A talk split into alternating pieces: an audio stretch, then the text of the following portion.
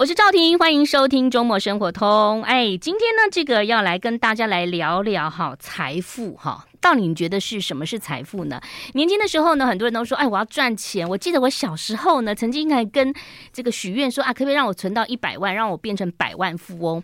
那个年代的一百万就觉得哇，好夯哦。那现在可能孩子说哈，一百万，我希望。上亿啊，或者是说呢，我希望我以后怎么样怎么样？那事实上呢，财富有分于真的你看得到的物质，还有一些你的健康财富，当然还有亲情等等啊。今天很高兴呢，为大家介绍一本书，这本书叫做《我在计程车上看到的财富风景》，重点是哦，往上翻身与向下坠落的关键瞬间。很高兴邀请到这本书的作者毕德欧夫，你好，你好，主持人好，大家好。大家叫你毕大是不是？对，毕德欧夫，要解释一下。虽然我们知道，要让听众朋友知道说，说哎呦，一一开始看来说啊，这翻译书啊，很多人会误会，以为可能是个美国人还德国人写的啊。对对对，其实、哦、呃，是因为早年在金融圈，那我们在做股票的时候，呃，买价是 bid，那卖价是 offer、嗯。那后来就想说，那就笔名，我既然是在买卖之间讨生活的人，嗯、那就叫个 bid offer 好了。那中文可能就叫毕德欧夫。嗯、然后后来当时写的。十几年就这样一路写下来，所以大家都叫我毕大这样子。哦，毕大其实说实在话，很多东西都是买卖之间讨生活嘛，贸易也是嘛，是对不对？是很多都是如此啊。那甚至有一些小小摊贩跟一个大的盘商去买东西，接下来都是都是如此，可能赚差价等等。但呃，你自己以前是在金融呃。这个团企业当中哈，可是你后来写写稿写一些内容，这中间到底是怎么样会转换？是因为你觉得说啊，在公司打卡。太压力太大，还是说你想要？你觉得自己很厉害了？哦，其实我觉得是这样子的。嗯、我们呃在台湾相处生活久了，我们知道说呃城乡差距很大，然后其实各国都一样。嗯，我我很务实，呃，因为家里没有很多钱，嗯、那我到了台北之后，嗯、就一直看到不同的财富风景，财、嗯、富的位阶、嗯、人文素养跟各种就业机会都不一样。嗯，于是乎我后来就开始觉得，我既然在本业上面工作赚钱，这样是不够的。嗯，那要怎么样才能真正翻身？嗯、我后来就决定想说写写文章，一部分是自己的嗜好，嗯，然后再来就是把一些投资理财、美股的东西都写在网上给大家看。嗯、那刚开始这些就是一直写一直写，可能也没有很多人看，嗯，那后来写着写着写着，哦、呃，可能日久见人心吧，嗯、然后大家就觉得 好像这个人写的还算中肯。嗯、那因为写美股写久了，你也知道说可能呃内容会越来越。太专精了，嗯并不是每个读者群都有办法接受这么难。人家可能还不知道怎么美股怎么操，怎么开户。比如说，他想要在台湾买，可能付委托，或者说他要到直接在国外下单，可能很多人对这这一段过不去，他就没有办法操作美股。对，所以呃，在网络上的文章，像现在这几年，因为资讯也普及了，蛮多人都会写相关的资讯，像怎么开户啊，或者是台台湾跟美国的差异或优缺点。嗯那我后来又写一写，觉得哦，那写写生活好了。嗯，哦，像我本身知道说买一台车养车费用蛮高的，蛮、嗯、多理财文章都这么写。那我也问过很多人，他们也说开车养车真的是个费用。于是乎，我就开始用搭计程车的方式跟搭捷运，用这样的方式来省钱。结果省着省着，哎、欸，变习惯了。嗯，哦，觉得坐计程车还真的蛮方便的，因为我不用找车位，尤其是在双北这种地方，对，车位不好找嘛。嗯嗯、那呃，坐计程车的过程当中，你也知道，一年要坐好几百趟。啊，都不讲话，好像有点干，嗯、你知道？然后后来我就开始跟司机稍微聊一下，发现说都来自各行各业，后来才来开车这样子。是是，所以就知道好多的呃司机当中的一些，有的人也是卧虎藏龙，尤其是这三年的疫情关系啊。是是是，我前阵还碰到一个这个 Uber 的司机，他是登山，他是很很厉害的登山教练呢。但是因为那个疫情的关系，他就来兼兼跑车，是。然后他对于那个登山的那个知识多到我真的就觉得我不不想下车了。所以当然有些是这个大企业家，我曾经有呃，这不是大企业，就企业家，我曾经做过一台很大台的冰室，他就说他儿子买给他，他退休，然后他觉得好无聊，他就会把它烤成。黄色，那时候还没有呢。他考中黄色之后呢，然后他就跑车。他说跑车多好啊，还有朋友，我们还有聚会，我们还可以在桥下哈，那个吃吃便当啊等等。然后他想累了就回去睡午觉，他没有经济压力。嗯、是。那你书上其实就写到了很多你们的对话，然后谈到了跟这个呃财经有关的事情。你觉得就你这样对话而言，台湾人就是一般的普罗大众，他们对于财经的知识算不算？充足呢？就是比一般全世界的老百姓来讲，嗯，我觉得应该可以算得上是中间偏上。嘿，还算中间偏上，嗯嗯、只是呃，有一些台湾人，因为我们台湾人天性很爱赚钱啊，那有一些人他走的比较急，他很想要赶快，就就会不小心被诈骗，然后摔倒了这样子。那要不然的话，其实大部分的台湾人呃，平均财富是很高的。像以存款来讲，我们有数据来看的话，呃，美国人是喜欢月光族嘛，这大家都知道。那叫他们拿出个三万美金、两万美金的存款拿不出来，可是，在台湾拿出两万美金。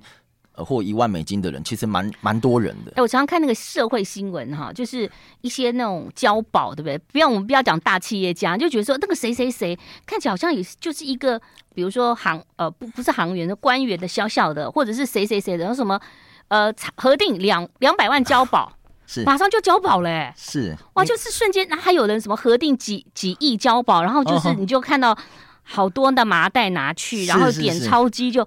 对他们感觉就是现金都已经放在保险箱，都备好了。嗯，因为其实 如果说呃呃有在银行服务的周围，如果有亲戚朋友是在银行服务，嗯、那你可以问问看这些亲戚朋友，嗯、他们绝对会跟你说这样见怪不怪。因为银行行员其实是有办法看得到呃、嗯、自己客户的大约资产，那尤其是理专，哦、那看得到。对，对那大家在银行待久了，就会很习惯说，其实这么多人连定活存可能都有放个几百万的习惯。嗯对，那股票、保险或者是买这个房地产，这些就难以计算了。嗯，以前的 VIP 十万美金就可以，现在可能要一百万。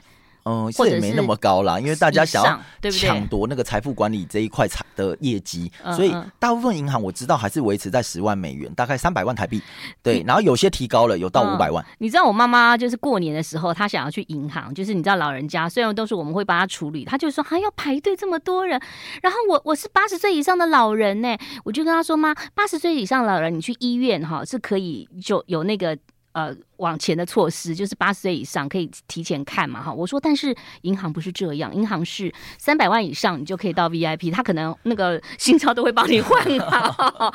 好，待会我们就赶快来介绍这本书啊。同时呢，今天毕达还有带来他呃上一本的畅销书，所以呢，这个两本也可以一起卖哈。最美好也最残酷的翻身时代啊，嗯，好，我们待会儿来谈谈在计程车上看到哪一些财富风景，马上回来。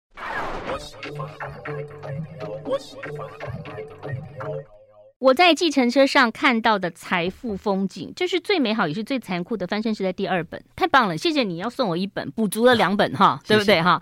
那所以打麻将的时候还是可以看你这个书，还是会赢哈。来，我们来谈谈，就是其实里头有好多好多的内容啊，让很多朋友想要了解，就是说。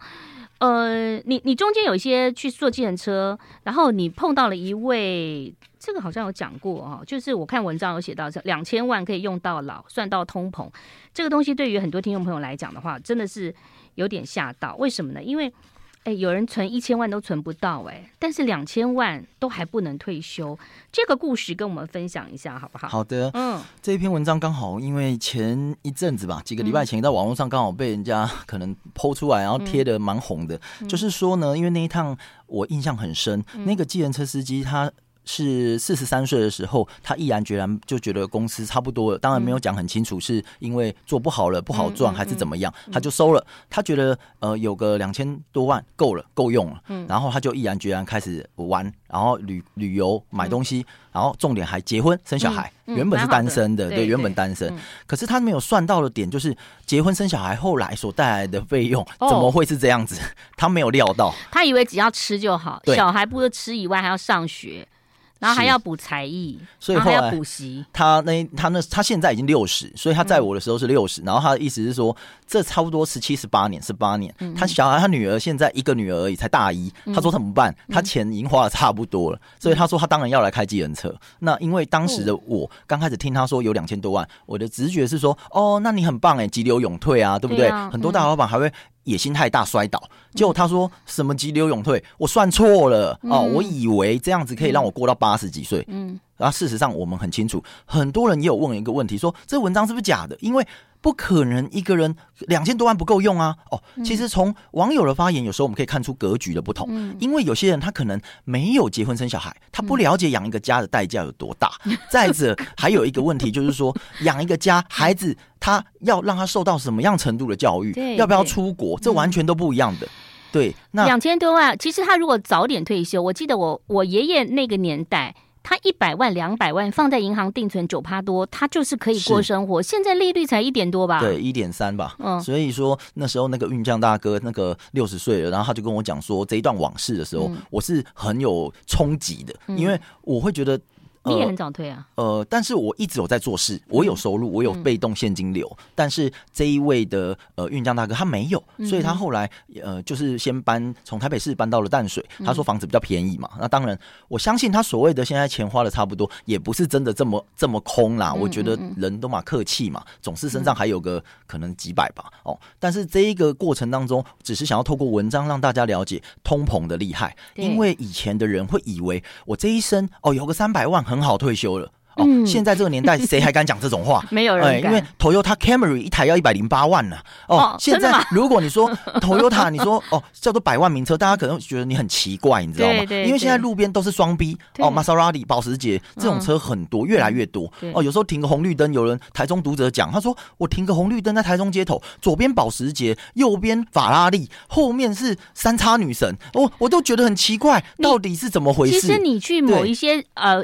明星学校放学啊，你就站在那边看家长来接的车，你大概就知道了。是啊，就会吓到说哇，怎么每一台都是这种？嗯、所以这些问题啊，因为我是个很好奇的好奇宝宝，从、嗯、小到大就是呃，从可能很贫困的家庭开始慢慢往上爬，嗯、到现在，我一直很好奇，就是台湾到底哪些人在赚钱？还有就是大家为什么呃可以有这样的消费水准？我我觉得你看你的书啊，总一个很重要的事情就是。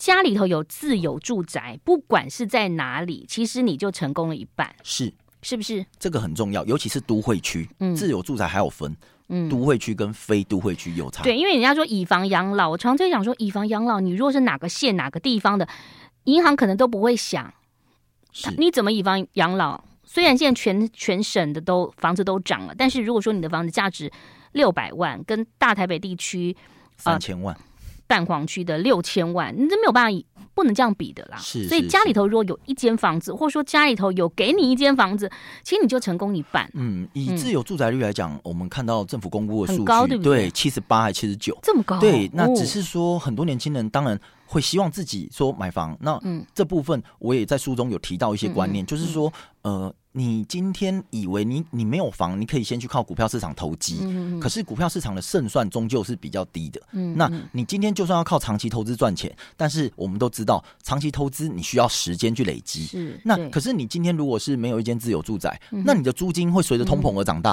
哎、那这个回到这个大哥这个故事哈，就是他他没有算到通膨嘛，然后他小孩才念大学大一。我我个人是觉得，要是我的小孩，就是我跟他可能做法不同。如果我是那个年代退休，我可能一开始没什么。财商的状况，但我也不会让我大学的小孩，我会让他去申请学贷。嗯，有些人会这样做，对对，对，有些爸妈会这样做。我我也许会帮他还，但我希望让他自己争取学贷，让他有一点点压力。要知道说，其实这个也是父母亲的钱，就是、因为你把所有的钱，小孩大学毕业，你全部钱花完之后，然后你要怎么办？没有办法了。嗯、这也是一种教育方式啊，有听过一些人是这样子。嗯嗯嗯，嗯，嗯。那后来那个大哥呢？你给他什么建议？还是你？啊那时候，因为其实有时候坐车那个车程时间也不一定啊。嗯、那时候只是听到最后，因为那一次是我孩子刚好幼稚园要准备毕业典礼，嗯、所以我们抵达目的地其实也是 急匆匆，我们就赶快离开。你就看着孩子，想想未来哈。嗯，对对对，人家大一，你才要我一个快七岁，一个三岁哦，所以还有十五年要要要要等待吧？是十五年。那其实你的那个书上，他也有谈到一个，就是他本来好好的，但是他帮人家就是。亲戚等于太太的弟弟做保，哦，就是然后他要连带的赔赔偿，所以其实你有谈到，其实做保啊这些万万真的是不可以哈。嗯，其实会撰写这一本书讲到这件事情是，呃，我觉得有点警示的效果。与其说呃这是一本理财书，也可以把它解释成比较人文素养浓厚一点的书。嗯，就是我们尽可能把前人犯的错，我们把它累积起来，然后时时刻刻警惕自己。嗯，因为那一个运将大哥，其实他看起来就是老实人。他跟我说做保。哦，他他帮他的太太的弟弟，嗯、当时我说，那你就不要做嘛。嗯、然后他就说啊，看着地下钱庄把他押来家里怎么办？然后我说，那你太太有没有给你压力？哦，亲情勒索嘛。嗯、他说倒是没有，那只是他自己就是心软，所以就就就当了保人。怎么知道这个一保下去，这个小舅子跑了，嗯、那他担了所有债务。结果现在整个家的人也都过得不是很好，嗯、那他到现在也还欠了多少钱？书中有写，然后他就还在努力开车还债。嗯、所以下车的过程，我后来就跟他讲，就给他一些鼓励、一些祝福。因为搭了很多的计程车，我跟他们这些 Uber 司机有时候到最后有一种，就是给他们一些祝福，给他们一些希望吧。嗯、就是说可以的啦，你你才六十岁这样。其实 Uber 司机很多都卧虎藏龙哈，我也曾经碰到一个 Uber 司机，他手他的他的是。车上有好多有 iPad、有三星、有什么什么东西的。然后他有跟我说，他有点忧郁症，他其实是软体开发师，所以他留职停薪来开 Uber。嗯、他说他就是以后还会回到就业市场，所以这个很有趣。蛮多人是这样。啊、嗯，休息一下喽，待会儿继续聊。I like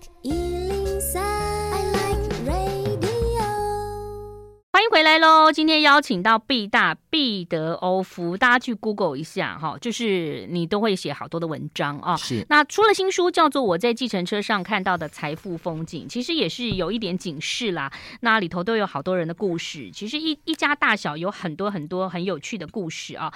那我们刚刚有谈到说，其实如果你在都会区有一个房子就，就就胜了哈。但是你知道，有些人就是想要自己去买房子。呃，所以可能他就没有过，没有办法过到一个很好的生活品质，因为他不想跟父母住嘛，哈。那在这书当中，其实也有谈到啊，就是父亲有房子或妈妈有房子，然后呢，可是就是没有现金，是不是也有人是这样子？是，嗯，呃，基本上没有办法活用。嗯，我觉得主要是缺乏财商，因为他不知道怎么样把它。做底下的金山银山变成现金流，对，怎么、嗯、很多人都好想知道。很多像以双北来讲，这二十年来房价涨了这么多，嗯、那甚至有一些大安区、信义区的老人家，他那是以前很早期的时候买的房子，很便宜，嗯、当然早就没有房贷。嗯，那现在增值很多嘛，嗯嗯，可是他们身上真的没什么现金，因为养儿育女，他们很辛苦嘛。对，那这时候老人家有个观念，就是我们去跟房呃拿着房子去增贷，这个是很不好的事，他的直觉是这样。嗯、然后呢，就变成三餐很节俭。过日子这样子，然后或者是说，那你可以卖掉你的房子，我们搬到中南部，我们换个台中也好，台南也好，他就觉得对我朋友在这，我就离不开。所以像这个部分是以房养老也是可以做的事情，让你就可以让自己身上会有每个月的现金流进账。那至于说那个负债，其实利率很低，只有百分之一、百分之二、二点多吧。现在以房养老好像还是要稍微要得到子女的同意耶。呃。主要是银行避免纠纷呐，对，因为是希望你子女也知道也同意。但是如果子女死不同意，嗯、那就好像其心可疑了。其实我觉得有些老太太这种想不开，要是我若是老太太，我有一个都会区的房子，已经四十几年了，你看地震这么频繁，我就把它卖掉，买一个小套房，手上就剩一点钱，不是很好吗？嗯，还有一个就是老人家东西杂物很多哦，对，对，小套房有时候搬不进去，因为老家很大，嗯嗯，对，这也是一个嗯。呃很务实的讲法。你书上其实有写到啊，你说东西很多，事实上你知道，你人走了以后，人家怎么处理？但有有一些老社区哈，最都会有一些那个宣传单，我常常看到，就是收购家里头的老酒、哦、老化。是，我我知道我们附近有一个老太太，就是走了，小孩根本就就像书上写，根本没有想要弄处理任何东西，他去找人把它清走，因为他们连。所以其实里头可能也有值钱的东西，他就想赶快，再加上如果说两三个小孩，有一个在国外，一个在台湾，就想赶快处理掉，然后把钱分一分，嗯，都是这样。嗯，所以我觉得人的生命很有限，我们就是呃走到晚年、老年这一块的时候，你更要看破，因为。你留了大把的财富，想要留给你的后代，嗯、那你自己也要善待自己的最后这十几二十年吧。是，对啊。那我毕大，我想请教你，因为你写这么多的内容，听众朋友最想要知道就是说，如果他已经要戒龄要退休了，那他手上可能也没有什么。你刚刚说两千万，他都觉得不够哈。那他如果说有劳保年金哈，劳保每个月一万多块钱。然后他有一栋自己的房子，手上有个五六百万，他现在要退休的前五年，他要怎么做会比较好？你给大家有一些建议好不好？嗯，其实这个案例听起来，如果是您主持人现在讲的这样的状况，其实这个状况会比刚刚那个运将司机四十三岁之后就再也没工作所得，嗯、这个是您提的这个案例是比较好的。我们这个我这个还比较好，对，因为四十三岁他有这个钱，哦，可是他后来就是因为他没有工作没有做事，所以他娱乐开销会大幅放大。哦，人一定要有做事，因为你没做事，你就会太闲，嗯，太闲你就很容易把钱乱花。对，所以你如果是说你是一个六十岁或六十五岁的呃呃呃长者。那你身上可能没有两千多万，可是你有一个自有住宅，嗯、你也有个五百多万，然后保险少许，然后有少许的股票，嗯、这样子其实条件是比刚刚那个运将的故事好太多喽。哦、其实好太多。哦、那年金的部分，每个月你又有一万八两万可以领，嗯，那这样代表你一直有一个很好的现金流进账。对，所以你要做的事情是什么？就是六十岁以上最重要的事情是你不要让自己再去处于一个高风险的一个环境当中。股票就算高风险，股票你真的要投资，你要买的可能是呃。像是大盘指数 ETF 的，或者是配息的。年轻人我会说不要买配息商品，但是年长者你可以买配息商品，因为配息商品这个时候每个月的现金流，可以或每一季派发的股息，会让你有安全感。哎，这个。大哥大姐们，刚讲了配息不包括什么南非币配息啊？拜托拜托，我们现在讲的就是可能 ETF 零零五零零零五六，或者是零零八七八，或者零零九什么，反正就是这种东西啦。你一定要领台币，你一定要记得，你领不同的汇率的东西，你就有汇率风险。其实你就住在台湾嘛，你弄什么南非币？你这辈子可能没过去过南非，对不对？你可能利率很高，可是你赔了汇率。那当然，如果您刚刚讲到了，如果他们不敢买这个的话，你就想想买那个跟台湾共存亡的公司吧。是，例如就是不会倒的公司，对，就是台什么台什么台什么或中什么中什么的。但是我我觉得，但是我我我是觉得啦，就是呃，还有一点很重要，就是老人家通常会呃有一个焦虑感，他被诈骗，他不能定存吗？嗯，定存我觉得也不能说不行啊，但是我我觉得更着重的点，我看到退休失败然后很惨的案例都是被诈骗。所以我才会特别要提出这一件事情，是是，因为很多老年人有时候被媒体恐吓、贩卖恐惧，他反而去投资了错误的东西，嗯，好，或者是被吸金公司骗走了，对，那我觉得这边才可惜，你的钱省吃俭用，就最后却是被骗光，嗯，哦，这边很可怜。宁愿不要投资，也不要去那个，就一想说，比如说十八趴的二十趴，那不可能的事情呢。现在利率才一点多趴，对不对？你怎么可能？那但是你可能在股票市场，你选到一个标的物，你可以到。五五到八趴吧，或三到五趴啦。其实你就求三趴就好。你就算买零零五零来讲，就以台湾来讲，因为有年纪的人可能叫你买美股你也害怕，那我们就讲台湾。以零零五零来讲，你这样子过去十年、二十年来看，你的年化报酬率也会落在六趴或六点五趴左右。所以其实你就这样子买进指数 ETF，定时定额，那你尽量不要做短线，然后拿到的利息你就可以过生活。嗯，而且它的资本利得就是所谓的差价，因为。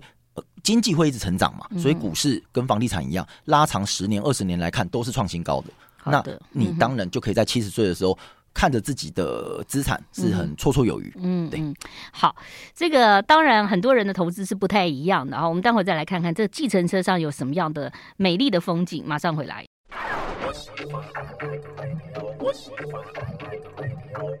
欢迎回来喽！这个毕德欧夫毕大先觉出版的哈，第一本也是先觉所出版的哈，它是商战系列，最美好也最残酷的翻身时代。哎，毕大你已经翻身了嘛？对不对？我觉得算了吧。已经算了，算了吧，还是算了，应该还是算吧，算了算了，因为以前真的过得很不好嘛。我觉得有啦，就是当然是有啦，只是、嗯、呃，当然会觉得说这一路走来说难免很感慨啊。嗯、就是从以前到现在，我二十岁才有人生第一双 Nike 球鞋。男生嘛，都喜欢打篮球嘛。那哪一个孩子国高中不会希望有一双像样的球鞋？可是因为我们家三兄弟嘛，那妈妈会讲啊，我买给你一双三千块，两个弟弟，那这样三个人不就都要有吗？哇哇，怎么可能？所以什么事情都是没有没有没有没有。然后到长大之后，自己可以买以前小时候想要买的所有东西了，但是现在已经没什么已经没有。我觉得那个有时候就是同侪的压力。是，哎，我 Nike 我也是很，我是 Puma 吧，你就知道我们年代不一样，哦、中国强 有没有？而且那种三条线。男生比较注重这个啦，女生可能没有啦。对，但是我是庆幸说，呃，在这个家庭教育，就是我们我爸妈的教育是勤俭持家，嗯、那我有学到这一个特点。嗯嗯、然后虽然他没有办法教我很多财商的东西，嗯、可是我有学到这些东西。所以当你那时候决定退休的时候，你手上是有一笔钱了，对不对？嗯，对，就是被动收入一定要能远远 cover 掉你的生活开销。嗯，这样就 OK 了。所谓的财务自由，不是说真的要很多钱。你很早就买房子了嘛？嗯，二十九岁那一年。对对，那是因为来台北，你总要生根，然后租金一直付的过程，哦、你就开始算说不对劲了。嗯，对，你就必须要做一些动作。所以你在房子 SARS 的时候，SARS 之后，SARS 之后喽，我那时候是零八年的事情。零八、嗯、年，可是也后头也涨了一波。哦，呃，对对对，因为房地产是这样子的啊，清朝末年到现在，我常笑说都在涨啊。哦，真的哈、哦，哪有跌过？你认真想，台北市除了 SARS 那一次九二一大地震、还有吗？其实你看 COVID nineteen 这一阵子，台美那个也是涨嘛，哈。主要是这个金融工具，嗯、房地产它不只是居住功能，嗯、很多人他。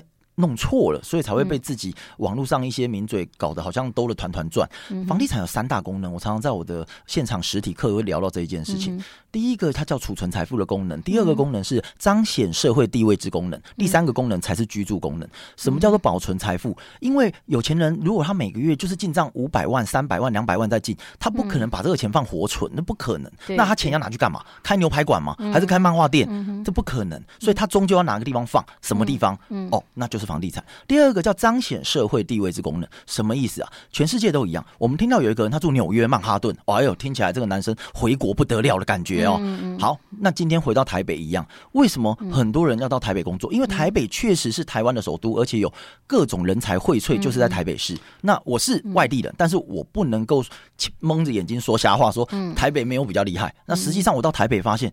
哎，真的很多富人的样子是我以前没看过也没想到。那什么叫彰显社会地位？我直接说一个很实在的例子：再过十年、五年后，你嫁女儿嫁，或者是你儿子娶媳妇儿，可能回家一句话啊，你会以前会问说，那您的女朋友是做什么工作，或您的男朋友做什么工作？以后不用了，嗯，嗯啊，他哪里？哦，大安区三间房子。啊，我大安森林公园，我们家住第一排，光这样就结束啦。对啊，我们还要问他什么职业吗？哎，其实很多人在讲说，哎，你住哪里？通常台北的人不会讲说我住什么区啦。对，不会，会直接讲说大安森林公园，或者我住阳明山下，或者是说，呃，我住内湖科学园区附近，哎，美丽华旁边呐，大概就是这样。可是你会发现说，你是是一个对数字很敏感敏锐的人，你可以跟人家对打，光从这三五句话，你可以盘算算出说，他其实跟你的位阶不太一样。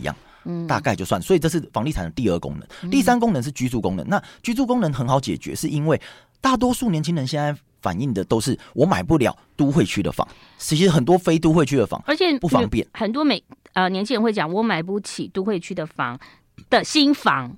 对，其实说实在，很多人没有在住新房。嗯，新房本来就不可能。我到但有些人就喜欢，像我妹妹他们就是喜欢住新房，她一定要买全新。那你只能往外围找。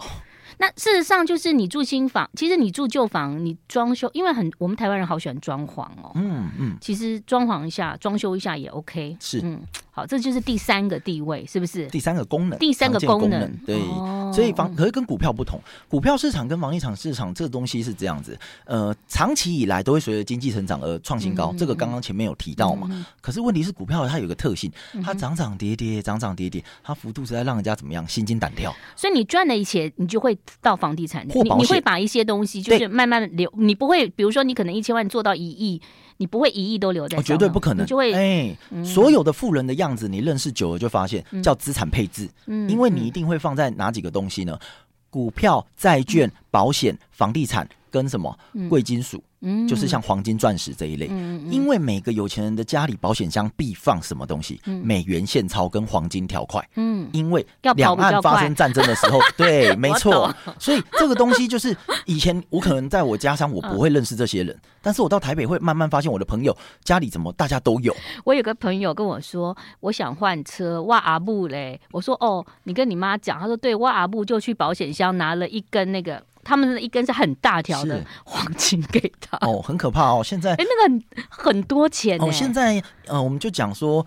一两五两好了，我们台湾人常用一两五两，嗯、一两现在七万台币，你去银楼买马上就是七万，嗯、那五两当然就三十五万。它不是五两，对，那更粗，哎，一公斤现在哦，那不知道怎么算了。对，所以呃，所以说呃，财富的样貌在这些计程车司机当中，有一些人也是成功的，不只是失败的，嗯、所以我才觉得写成这本书蛮有意义的，嗯嗯、因为我会忘记嘛，赶快写起来。有一个有一个司机常常一直抱怨，一直抱怨，我觉得待会儿跟大家分享好不好？我记得他就一直讲，哦，那有。赚不了多少钱又怎么样？然后他又不愿意加入车队，我记得那个印象好深刻。待会儿跟大家分享，马上回来。I like 103, I like radio。欢迎回来，最美好也最残酷的翻身时代。那我就想问毕大啦，哈，你既然都来了，谢谢你还穿着西装，你看我们穿的好休闲。哦，你不要这么说。毕大，现在这个年代啊，我们现在如果现在听到你的节目，我们的访谈，还可以翻身吗？现在算是一个很诡异的时期，哈。呃，诚如我上一本著作《最美好也最残酷的翻身时代》，我认为每个时代都有它的难题要解决。嗯，像上个年代，可能台湾人口那时候四十年前、三十年前，嗯，那时候人口可能比较少，一千五百万人或者一千六百万人。就是人口红利。对，那个时候到现在为止，那个年代。呃，大家都会很羡慕说以前怎么东西好便宜哦，房产很便宜。嗯嗯、可是现在问题来了，那个年代资讯不对称，嗯、因为那个时候没有网络，对所以你能够掌握资讯的人，你就是赢家了。嗯、但是现在这个年代叫资讯爆炸，嗯、哦，我们不知道网络上谁说的是可信的，谁是不可信的。嗯、那这时候需求就来了，你如果能够成为一个可信赖的品牌，别人知道你是可以信任的人，你的利润就出来了。嗯、哦，所以我觉得每个时代都有它厉害的地方，像年轻人，好。你说现在年轻人不能翻身吗？嗯、我看到也有不少年轻的读者跟我说，他其实不到三十岁，年收破三百。我说为什么？哦，他就开始跟我分享他的东西，因为网络让他改变了很多。嗯、例如 YouTuber，网络上有很多 YouTuber 吧，哦、没错吧？收入很好。对，像录 Podcast 嘛，对不对？很多人嘛，那这么多人都靠网络翻身的，然后你又说那也只是少数。哎、嗯，你如果永远停留，做啊、对你一直在抱怨的这个城市，嗯、那讲真的，那你跟五十年前的那些人不是差不多吗？讲到了抱怨，你书上有写到一个司机一直在抱怨哈，对，抱怨的人不太容易成功。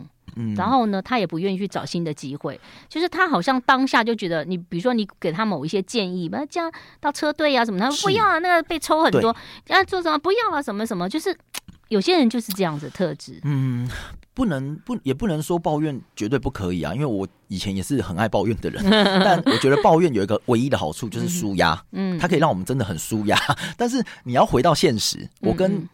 那些人最大的差别是我抱怨完，我会回到现实开始做事。嗯，然后有些人会抱怨，然后就活在他的世界。嗯，那那一个计程车司机是因为，呃，我坐着他的车，然后他一直抱怨，然后我我就觉得很好玩。他说他女儿如果大学毕业也才不过领个三四万，有什么用？嗯，然后现在房子这么贵，嗯，像他开计程车一个月四五万，嗯，然后他女儿大学毕业比他还要低，嗯，然后。我就会跟他讲啊，我说你不能这么说啊！刚开始出社会起薪前三年，谁不是这样？对，那你要看的是你女儿未来的发展，你要给她正面的激励啊。是啊，可是他可能就会跟我讲很多悲观的事情。嗯，那我不认识他的儿女，我大概可以猜得到他儿女是什么样子。嗯，因为他的爸爸不断的给他这种负面的想法。然后把五万、四万、三万想的好像是一个好像很了不起的数字。哎，我不知道为什么要这样子传达孩子这种观念。嗯，那。这样子的结果，我也试着提出来。我说，你可以加入车队，或者像 Uber 什么试试看。嗯啊、他就跟我讲说，被人家抽成怎么会划算呢？嗯、好，我就跟他解释说，我们要把饼做大。嗯，因为你被人家抽成之后，你的结果，如果你的收入比原本更多，那为什么不做？啊、你为什么要这么怕别人赚到钱这件事情？对，哎，我就跟他解释，嗯、但是他当然是一个中老年人，他听不进去。嗯、那也无妨。对我而言，我觉得一向的。做里那里程，我的呃座右铭啊，就是说我们凡事尽力啦。里程到了就下车，对，我们里程到了就下车啦。哦，漫漫长路等我行嘛。然后我们就是怎么尽力的做该做的事。啊，至至于说，因为我也搭车搭了几千趟，有时候讲真的，也不是说一直都有有趣的事情可以写，只是说呃有有趣的东西，我们就赶快写下来，不然我们人记忆力有限嘛，总是会忘记嘛。那这个事情我就。有时候很感叹，因为很多我相信很多计程车司机是属于这一类的。然后我可能听众朋友一定有遇过这样的计程车司机。然后你不要跟他吵起来，我也不会跟他吵，我只会默默听他在如何抱怨着这个社会不公不义。这个社会其实本来就不是公平的，人出生本来就不是公平的，但是也不能因为他不公平，你不去做很多的事情。就是我一直都觉得说，你要做才有机会。是的，你不做才没有就没有机会。嗯，您说的真的这句很好，我觉得，嗯，很多人都觉得是要很了不起之后才能做某些事，嗯、其实是做了某些事你才会很了不起。嗯，对，我觉得是这样结尾。可是你让我每天跟我女儿说，你就去，比如说你不知道，比如说你知道男生哈开车啊最不喜欢做什么事，就是问路。我都是会问路，现在当然现在有 Google 了啦。我觉得有时候问也没有关系，就但是可能跟个性有关。有的人内向，其实你你你问他不知道就不知道，他他知道你是不是比较省时间呢？是啊，哦，这可能还是跟个性也有一个很大的关系。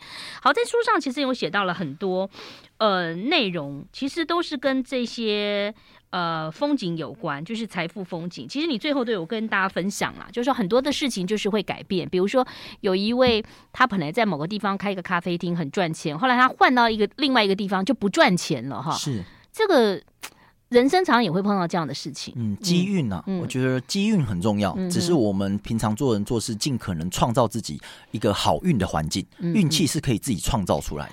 哎、欸，毕大，我想请教你，因为你现在等于是自己独立嘛，哈是，然后你有时候开一些课，然后你就是也不太喜欢露面，你会不会发发现你的朋友圈会太少了？真正的朋友？嗯，倒不会，因为。嗯呃，我蛮多朋友都认识超过二三十年，然后他们也知道我平常呃是什么样子，然后我现在做的事，因为在 FB 上也看得到，嗯嗯，那我也是常常会跟他们聊天，因为我在。呃，脸书上写的内容本来就是我的价值观传达，嗯、所以没有什么所谓人设的问题。嗯、我们常见到有一些 KOL 或网红，他们最大的问题可能就是人设崩坏。嗯，那因为我平常所写的就是，例如我放我儿子的照片啊，啊哦，那个很可爱嘛，看一下，啊、或者是写写说我在洗衣服啊，不小心把尿布丢进洗衣机被老婆骂爆啊，嗯，就是写这些东西。这个实在是哈，怎么会把尿布掉掉洗衣机？很难清理哦，有够难清理。然后又或者是说带小孩啊，然后小孩那边哭闹不止，可是我又一边看到我发文时间已经快到了，你知道吗？很着急要赶快发文，因为我中午会写一篇，晚上会写一篇，我就这样都没断过。哎，所以你在家里头工作，你是乐此不疲哦。像有一些这个你问啊，像比如说我先生他们，他说宁愿再多加班一小时，也不愿意回来带小孩。很多男生就是这样哎哈。嗯，对。可以理解啊，因为有时候回家呃跟家人会有一些摩擦嘛。嗯嗯，那我的策略是呃，我叫我老婆要继续上班在职场，她还在上班。欸、你的然后对对对，但是我会另外再给他一笔钱，就是他去上班，我再给他一笔薪薪水。然后因为他这样子，我才能专心在家做事。嗯、那我的孩子当然就上学嘛。嗯，对对对，所以这样子的方式，就夫妻也可以呃适当的有一点点小距离，而不是说呃大家以为夫妻都在。一个空间里就会感情很好。哦，不对，比如新冠肺炎，大家已经看到离婚率爆高，哎，因为人跟人之间一定要有一点距离才会美好，所以像朋友也是，我跟我的好朋友可能一年就是呃见面个两次，哎，因为我们越长大本来就不用常常见面嘛。